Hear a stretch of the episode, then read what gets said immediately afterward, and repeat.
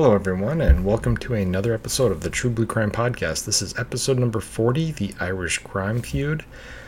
My name is Dan, and as always, I'll be your host for this episode. Thank you to all my Irish fans. Other than America, it is currently the most popular country for my podcasts. As a result, I wanted to cover a true crime story from Ireland, and I found a crazy feud that has been going on for almost eight years that has resulted in 18 murders and numerous other crimes. It's going to be one interesting case, so, in the immortal words of Samuel L. Jackson, hold on to your butts. If you'd like to get updates about what the podcast is up to, please like and follow the True Blue Crime Productions Facebook page. More information can be found at the show's website at truebluecrimeproductions.com. And if you'd like to email me directly, my email is truebluecrimeproductions at gmail.com. Finally, if you can, please support the show via Patreon. Any donation level helps, and it'll help ensure I can keep making free episodes of the podcast and expand the podcast in the future. Any donations will receive a shout out in a future podcast and a thank you message from the host.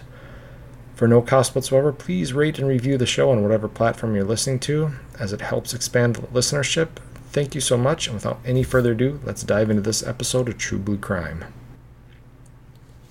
Movies such as Goodfellas and the Godfather series are the quintessential representation of organized crime to most people. TV shows such as The Sopranos further cemented the idea of the mafia being Italian families that sat around eating pasta as they managed their criminal enterprises.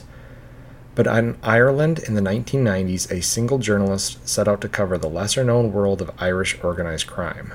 Her name was Veronica Guerin, and she was a fearless and dedicated journalist that shook off death threats and survived two different assassination attempts. Being shot in the leg wasn't enough to stop her, and she continued to report on the activities of some of the most active Irish crime syndicates until on the evening of June 25, 1996, gunmen from the Gilligan drug gang ambushed her while she was in her car stopped at a stoplight. Two men on a motorcycle pulled up next to her car and shot her six times, killing her on the spot. The timing of her death pointed the finger at a lot of different leaders of organized crime, as she had a book coming out that detailed the crimes of one of the families and was set to speak at a global conference in London just two days after she was killed. Her speech was about the risks some journalists take to tell their stories. But this episode isn't about Veronica Guerin. Although she was an amazing woman that is sorely missed, this episode is about the new organized crime that rose up after her murder and a blood feud that has been going on for eight years with a body count of 18 and climbing. In America, we had the Hatfields and the McCoys, and had this been an American story, I probably would have done an introduction that involved them. But since this is Irish, I figured it was better to lead with a little Irish history before we dive into the modern Irish version of the Hatfield and McCoys, known as the Hutch Kinahan feud.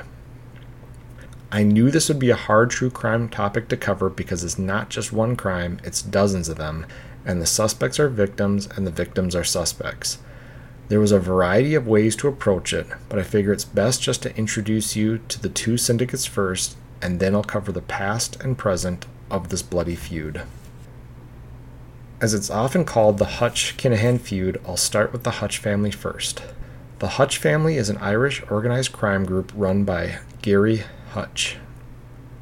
He was born on April 11, 1963, in Dublin, and he started his criminal career at age 10. The slain journalist Veronica Guerin from the introduction actually nicknamed Gerry Hutch the Monk, and his criminal career started with he joined a gang in the 1970s, a gang that called themselves the Bugsy Malone Gang. They were named after a 1976 film in which child stars Jodie Foster, Scott Baio, and others created a musical ensemble that made light of organized crime activities by using kid actors to play the roles of prominent Prohibition era gangsters using cream shooting guns to splurge rival gang members. It was the most G rated mobster movie ever made. The Bugsy Malone gang in Ireland was not G rated as they were known for jump overs, crimes where the kids would jump over a bank counter and grab cash out of the drawers and run. The monk would move on from these smaller crimes, and throughout the 70s and 80s, he was front and center in many bank robberies, fraud scams, and jewelry heists that had amassed the gang around $34 million by 1985, the equivalent of roughly 100 million in today's dollars. After serving two years in prison in the early 80s for crimes related to his gang's activities, he swore he would never go to prison again. The monk made good on his promise for almost 30 years, managed to stay out of charges as he ran the criminal enterprise from afar. This was despite the fact his gang was the prime suspect in two robberies that secured the equivalent of $10 million worth of today's money in 1987 and 1995. I couldn't find much about the Hutch gang activities in the early 90s, but after the assassination of Veronica Guerin, Ireland would see a massive change in how the government took on organized crime. In 1996, the Criminal Assets Bureau, or the CAB, was formed. It's like the US version of the IRS, but they hand out financial penalties to criminals and their organizations.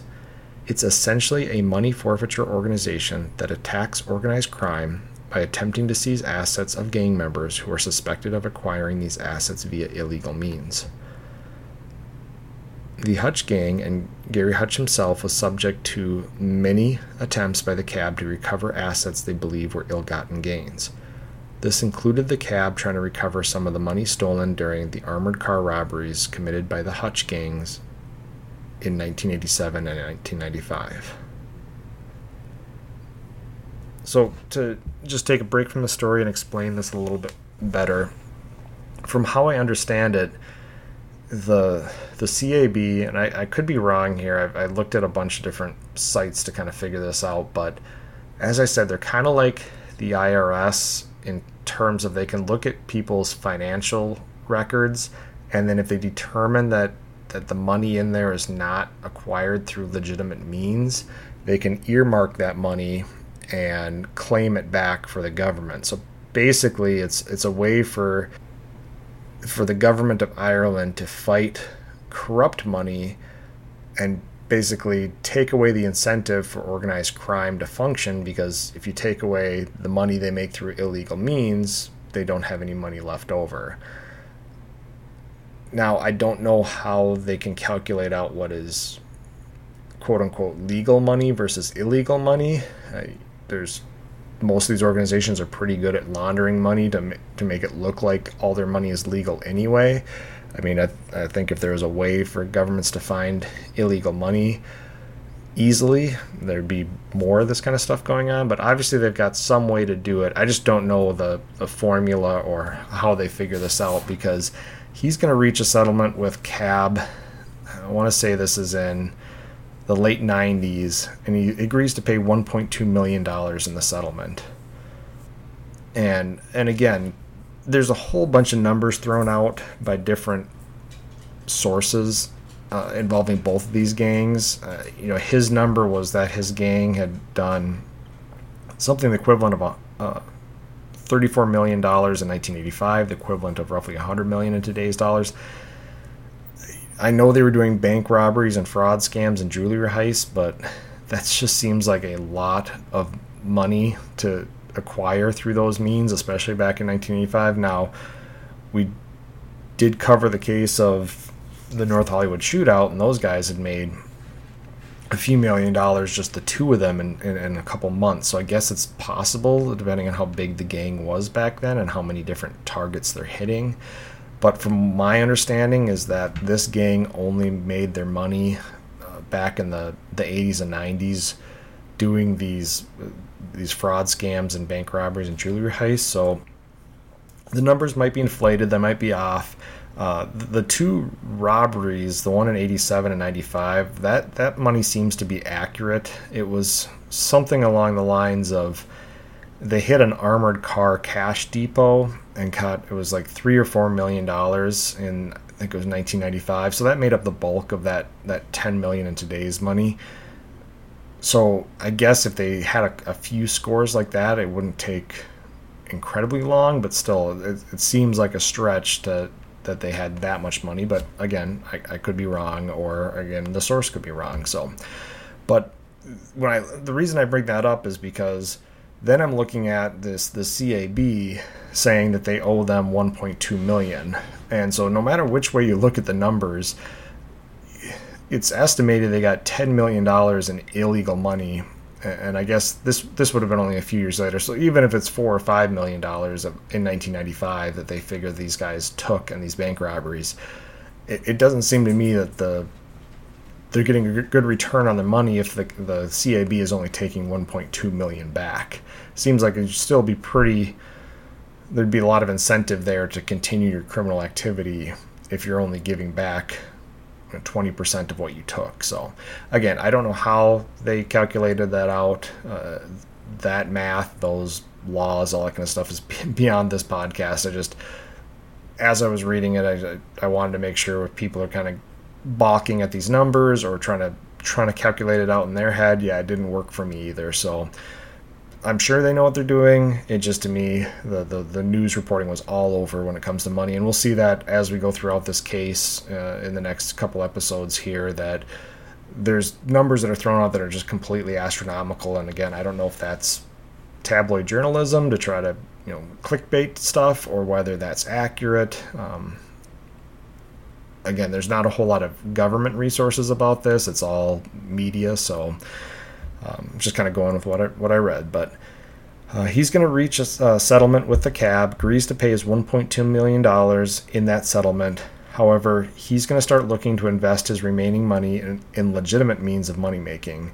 So he starts this limousine service and he calls it Carry Anybody. And so it's ironic, obviously, because he's using the same acronym as the, the Criminal Assets Bureau, CAB, for his limo service, and uh, I mean that most people caught on to that pretty quick. And then the fact that it's carry anybody for a organized crime syndicate, uh, again, it just I guess maybe he had a sense of humor or just wanted to snub the, the authorities with this limo service. Um, but and then in 1998, he's going to get into the world of boxing and he's going to co found the Corinthians Boxing Club in Dublin and both of these syndicates are actually a lot of this is going to center around boxing. I mean, boxing is somewhat synonymous. It's it's a very popular sport in Ireland, so I guess it kind of makes sense. And there is a lot of money to be made there, and it's you can launder money through it. So I guess I could see how they're both going to be connected. But yeah, boxing is going to come up several times during these episodes, and including with their feud and with the Kinahans. Now, these civil penalties against the Hutch gang caused it to not only focus on more legitimate revenues, although they still were involved in plenty of illegal revenues, but uh, like other organizations, they're going to move their operations overseas to Spain to make it a lot harder for the the CAB to come after them. And this is something you see even in legitimate businesses where they're trying to create tax liabilities by having offshore accounts or by moving their headquarters to a different a country that has less tax on their income, uh, on corporate incomes, all that kind of stuff. So they're playing the game like everybody else, just basically saying it's way too easy for the CAB to monitor our funding because in Ireland, that the Bank of Ireland is going to be you know, cooperating with the CAB, they're going to see large sums of money coming into people's accounts and reporting that to the government. And so they're going to say, uh, enough's enough in Ireland. We're moving, quote unquote, our headquarters to Spain. And as a result of this, there's going to be other organizations that are working out of Spain, other and, and they're going to get somewhat cozy with these with these organizations. And one of the people in the Hutch gang was in 2009 the monk's nephew, a guy named Gary Hutch, had gotten cozy with the Kinahan cartel. We'll explain the origin of the Kinahans soon, but for now, you just need to know that it's reported that Gary was the front man on the largest Irish bank, bank heist ever when his gang allegedly hit the Bank of Ireland in a robbery kidnapping that netted them roughly $10 million or worth about $15 million in today's money.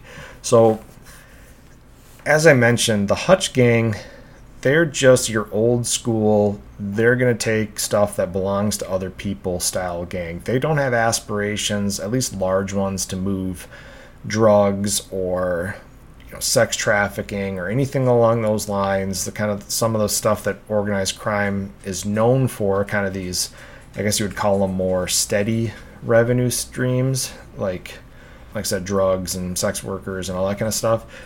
they're just going for these big scores, these big criminal hits where they can take millions from somebody else. And then they're using crews of expendable guys, guys that if they get caught, they're not going to rat them out. And if it's a failure, yeah, they're out some money for the planning and the equipment, that kind of stuff. But if it's a, success like this, they got $10 million, $10 million. You know, that's pretty good for this quote unquote small, this small gang.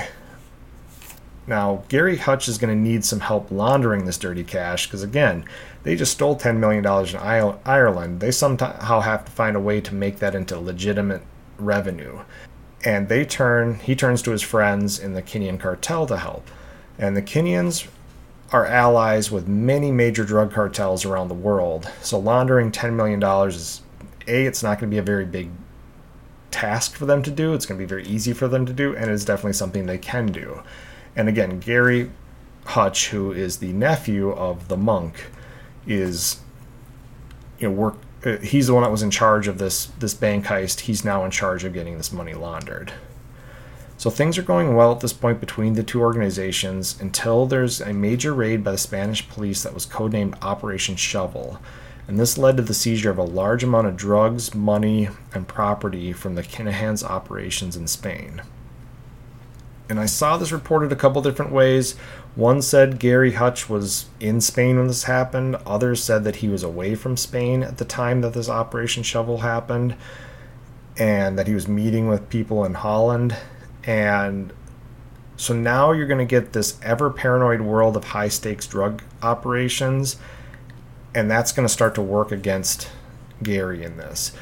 And when I say high stakes, I mean, if you've watched any TV show or movie, and I know I make fun of TV shows and movies all the time, but I think it's probably pretty accurate whether you're talking about like El Chapo or Pablo Escobar or any of these major drug leaders. These guys have some serious uh, paranoia going on. I mean, they're always worried about somebody taking money from them, somebody taking drugs from them, somebody coming for their spot as, as the top of the of the food chain or the government, uh, the U.S. government coming after them.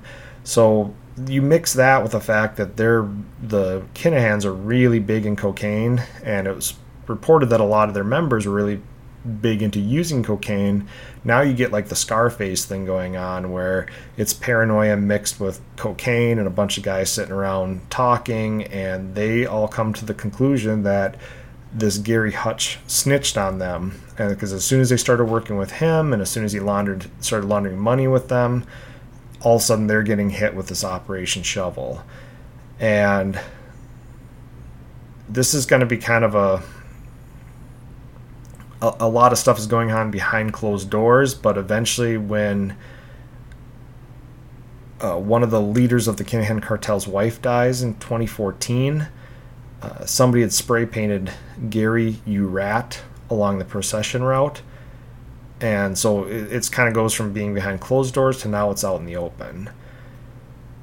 And this is going to be combined with the fact that the Kinahans had taken all that $10 million from Gary's take of the heist, but now they, as of 2014, they hadn't returned much of it. And so the combination of those two is going to be the ammunition, ammunition that loads the guns of war for these two factions.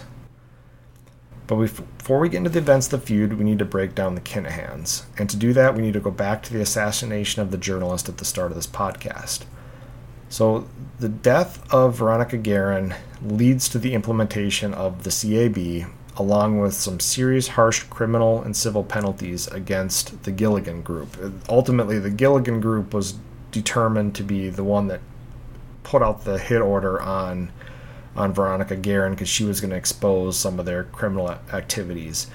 So, as a result, the Irish government comes down on the Gilligan group hard, arrests something like 40 members of their group, basically just takes them completely off the streets. And if we know anything, it's that when you take a bunch of crime off the streets, you create a, a crime vacuum.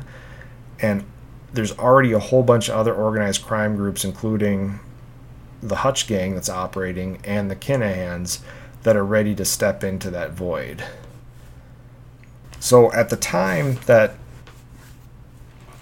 Guerin was killed, the the Kinahan group was was kind of a small time like drug, and they mainly dealt with drugs, and their leader. We'll cover him first. He's he's Christy, and his nickname's Dapper Don Kinahan. He was born on March 23rd, 1957, in Dublin. And like the monk, he started out as a street level criminal, but his crimes were more drug related and it was said he came from a comfortable middle class upbringing and could have done anything with his life, but he chose crime. It's said that he went to like the best schools in Ireland, like private schools and stuff. So he's this guy that he doesn't need to choose a life of crime, but he does. And this is going to catch up with him in the 80s. He's going to serve a six year prison sentence for heroin possession. But unlike other criminals, he's going to actually use this as an opportunity and he does some studying in the prison system and, he, and said that he studied Spanish and Russian, and he was actually granted early parole or early release, but the, the article I read said he turned it down so that he could finish studying these languages and, and his other studies. And by the time he left prison, he was fluent in Spanish and Russian. And just for a point of clarification, this is often confused with that he learned Spanish and Dutch. It's always said that he learned Spanish, and that's going to make sense because he's he wants to cozy up with some of the, the Mexican and Colombian cartels. But some sources said that he learned Russian in prison and is fluent in it, and others said it was Dutch. Uh, ultimately, another source I found said he's fluent in five languages, so maybe maybe it's all of them. Uh, but he's going to use these language skills and he, to set up a drug pipeline between Mexico and the Colombian cartels and the Russian organized crime and he's going to do this as basically he can get drugs for quote unquote cheap from Mexico and Colombia and he can work with the Russian organized crime to distribute it all across Europe. So he's got big dreams, big plans. And because we've got this power vacuum in the 90s, it meant that he's got the ability to, to recruit more guys and build his cartel to replace uh, what was taken off the streets, and he's going to quickly rise to become one of the most powerful cartels in Europe. And like the Hutch gang, they moved their operation to Spain to avoid the CAB and started working with some of the members of the Hutch gang, like Gary Hutch. Now, this is where those numbers come in. It's said that their assets in 2023 were close to $1 billion. That's billion with a B. And that now the family is run by Daniel Kinahan, with Christy stepping down years ago. So we're going to discuss part three of this episode. We're going to discuss where everything is to, at the current state of this podcast. Uh, most of what we're focusing on is going to be the crimes that occur between 2015 and 2018. And the, that's why there's there's reason to question some of these numbers, especially after what we talk about at the end of part three there. But I'm just going off what sources are saying that where supposedly their assets are worth right now. But we'll go back to Operation Shovel, and this again, this targeted the Kinahans hard. Uh, Christy, his eldest son Daniel, and his other son Christy Jr. were sent to prison for seven months, but Spanish police couldn't really charge them with anything serious from the raid, so that's why they only do seven months. And we're going to find out again by part three, but this operation would be pretty much an abject failure as most of the charges have been dropped and almost all the money and property seized during the raids was returned. However, at the time when this raid occurred, obviously they didn't know that this this was all going to basically turn to nothing down the road and it, it hit the Kinahans hard, and so they're fuming at the prospect of Gary snitching out their drug operation. And basically, Gary's asking for his money back, the money that he that they agreed to launder, and they're not giving him his money back, and so he's gonna Gary's gonna get pissed off and there, it's said in there there's a series of kind of botched robberies going on this time because I think he gave him the money in like 2010. So we've had like three or four years, and they're just not having a lot of success with their robberies. At least that's what's being reported. So he needs this money. This is money he wanted to have back, and they want to put back into the the criminal enterprise. And it gets to the point where I think if I had to take a guess at what was going on here, they're thinking Gary's a snitch. So the last thing they're going to do is give a bunch of money, especially dirty money, to a snitch, especially right after they've all been arrested and, and had a bunch of property and stuff seized from them by the Spanish government. I mean, if they think Gary's a snitch or he's he's informing on them or or whatever, the last thing they want to do is is set themselves up in some type of a sting operation where they hand over ten million dollars back to Gary, and you know the the uh, Spanish government comes in, and now they now they do have serious charges against them for this money laundering and and everything. So uh, I could definitely see where the the Kinahans did not want to give Gary money back at this point, thinking that he's a snitch and an informant. But at the same time, Gary needs this money. He's not actually going to be a snitch or an informant, so he can't understand why they, at least, maybe he does understand the concept of why they wouldn't want to give him the money back, but that's not going to help him in his current situation. So, so this breakdown between the two organizations, this is ready to boil over, and on August 4th, 2014, it's alleged that Gary Hutch sent a hitman to kill Daniel Kinahan at Daniel's residence in Marbella, Spain. And while this seems like a terrible idea, in the world of organized crime, strength is power, and Gary had little strength when it came to the Kinahans because they had all of his money. So if maybe I guess if he was thinking if he could harm the Kinahans, he's hoping to force their hand to pay him what they owed. And he's also relying on his uncle, the monk, to protect him from any possible fallout.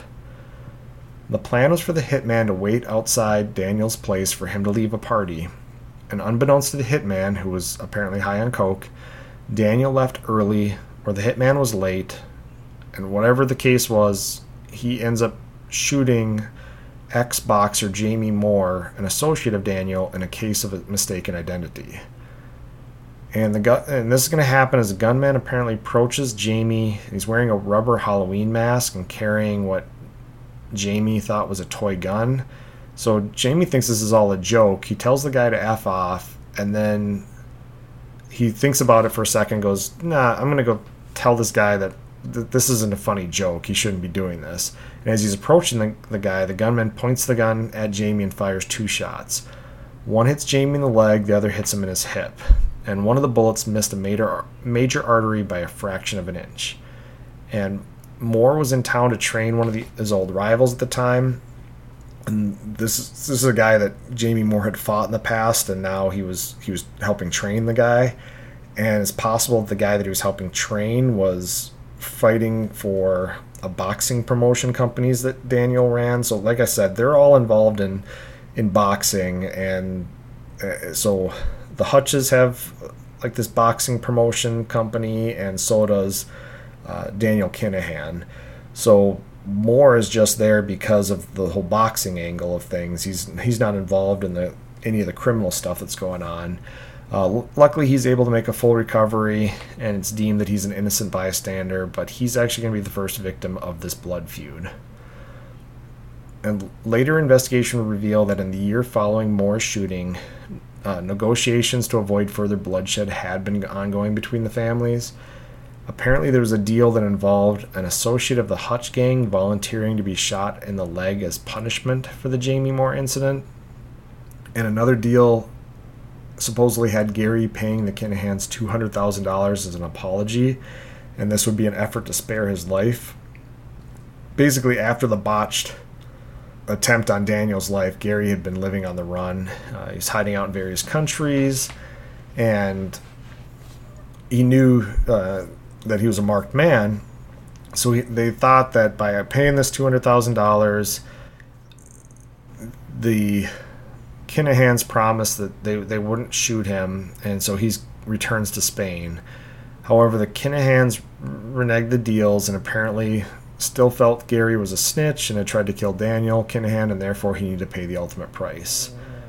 And the feud would be thrown wide open on September 24th, 2015 Around 11:30 a.m., a gunman waited on the grounds outside Gary Hutch's apartment building in Marbella, Spain. Gary had just returned from a jog and he was walking by the pool when a suspect jumped out and fatally shot him. The Kinahans had collected payment for Gary's perceived snitching and his attempt on Daniel's life. Now, officials would come out later and say that Gary Hutch was not an informant, but I'm sure the Kinahans took that statement with a very small grain of salt. And whenever I think of organized crime, I think the, the one of my favorite movies involving organized crime is The Departed, and I just think of all the stuff that goes on, like when the uh, one of the members of the gang they're they're trying to hide the fact that the police department has a snitch inside this this organized crime unit, and so when one of the members of, of the gang dies, they try to claim that this guy was was the informant to keep to take the heat off the guy that actually is the informant. And so I'm sure that the Kinahans are looking at it and saying, well, yeah, what else would they say? Like, they're really going to come out and say, oh, yeah, Gary Hutch was an informant. So they're going to still believe that he was the informant, even though there's really going to be no evidence down the road that that was ever the case. It was just a case of probably operating too big in, in Spain and the, the Spanish government trying to shut him down. So and then in 2018, a man named James Quinn would be tried for being the lookout and getaway driver for the murder of Gary Hutch. And this was just interesting because Quinn was convicted but received a lesser sentence because the jury claimed the prosecutor failed to show the crime was gang related. So he's not the trigger man, he's the, the getaway driver, but they must have a law, and we're going to see it a few times, where if you commit a crime for the furtherance of a gang, there's enhanced punishments, but you have to prove that that person was there acting on behalf of the gang. And somehow they're able to convince the jury that, yes, he was there as a lookout dri- and a getaway driver in what is, by all means, a, a gang related retri- you know, retribution kill. And they the prosecutors showed the jury that this that Quinn was a former boxer with ties to the criminal with a criminal organization that allies with the Kinahan gang. However, again, the jury decided he was only guilty of being this lookout and getaway driver. And there's no reporting that the gunman who actually uh, killed Gary Hutch has ever been identified. And two weeks after Gary Hutch's murder, on April 9th, 2015, Gary's younger brother, a, a guy named Derek with the nickname Del Boy Hutch, was attacked in prison where he was serving time for murder. He would survive being stabbed, but it's later discovered that Christy Kinahan, leader of the Kinahan gang, put out a $10,000 bounty on Del Boy. So within a matter of, you know, a couple weeks, the Kinahans have come back hard on on the Hutch organization here, and they're trying to kill and, and manage to kill one, but trying to uh, uh, kill another major player, being um, Gary's younger brother. And on December 30th, 2015, an associate of the Hutches named Darren Kearns was assassinated in front of a restaurant he and his wife had just had dinner at. Kearns had several convictions for gang related activity with the Hutches, and it was reported that he and other gang members had carried out a failed attack on members of the Kinahan gang weeks earlier. There's no direct reference to this attack in the research, but it's likely that after these two attacks on the one that killed Gary Hutch and the one that tr- they tried to kill Gary's brother, that it referenced some type of an attack in November, so it makes sense that somebody went back after the Kinahans. Uh, you know, the Hutch gang went after the Kinahans in November because they did wipe out and try and tried to wipe out two uh, major players in the Hutch gang. And when that that attack failed, the Kinahans decided they were going to take out this guy um, that was supposedly involved in the in the November attack. So now it's the end of 2015, and things are ramping up. So we're going to get to 2016 next, and that's going to be the most deadly year between these two organizations in a war that started over paranoia and greed. And in the next episode, we'll cover all the attacks and murders and the, that happened in those years. and then we'll, talk about some of the the uh, some of the other stuff break down some of the other stuff that's going on at the same time so again uh, before i end this episode just a couple things real quick if you're having troubles following along i really apologize we're going to have a lot of names, especially in this next episode, and I will always try to refer to whether this person is associated with the Hutch gang or the uh, Kinahans. They sometimes there isn't a real clear connection, but if I can make that connection, so you understand whether the victim or, or the suspect in this case, who they work for, it's it's actually going to be much like if you haven't watched the there's a three part mini series called the Hatfields and McCoys. If you haven't watched it, I highly recommend it. It covers this deadly feud between these two families uh, right after the Civil War in America. And it's very similar to what is going on here. Because as we're going to find out, the Kinahans are much, much stronger. They're a much bigger organization, much better funded.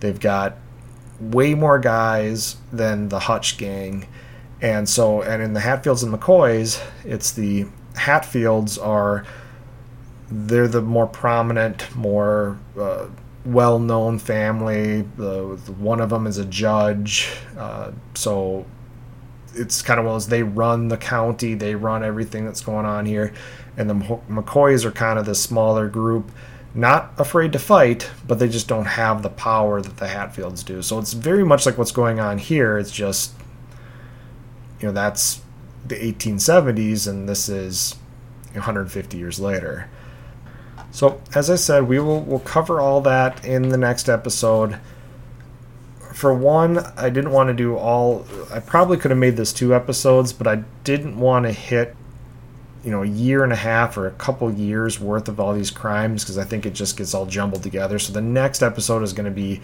very heavy into the crimes and some of the the breakdowns of the crimes. And the third episode is going to be kind of the, the, the we'll tie it all up. We'll we'll, we'll I should say wrap up the the whole case in that third episode. So I didn't want to go where it was you know over an hour episode of just boom boom boom crime crime crime crime crime and you try to follow along. So what we have here is you just we know that Gary Hutch was upset that the Kinahans would not give him the money that he had he'd given them to launder. They think he's a snitch. They think he was involved in this Operation Shovel deal. And when he gets all fed up, he thinks he's got protection because he's part of this Hutch gang. He's going to go try to kill his the buddy of his that had promised him this this laundering money, but he doesn't do it himself. He hires this hitman who's all coked up he shoots the wrong guy, and this Kinahan organization is not going to take that light because they know who he was trying to kill. They know he was trying to kill Daniel, who's the son of the leader of this major organization. So that's now we're seeing Gary's killed. They try to kill Del Boy. It's possible the Hutches try to retaliate, and a part of as soon as they try to retaliate and fail, the Kinahans are right back on them. Uh, kill one of the guys I think is involved in the, the attempted retaliation. So that's where we're at with this case. Uh, like I said, stay tuned. We'll have part two here very soon. Uh, if you guys have any questions, feel free to reach out to me at truebluecrimeproductions at gmail.com. You can find me at True Blue Crime Productions on Facebook and support me via Patreon at True Blue Crime Productions. So that's it for part one of the Irish crime feud. Talk to you guys later. Have a great day. Goodbye.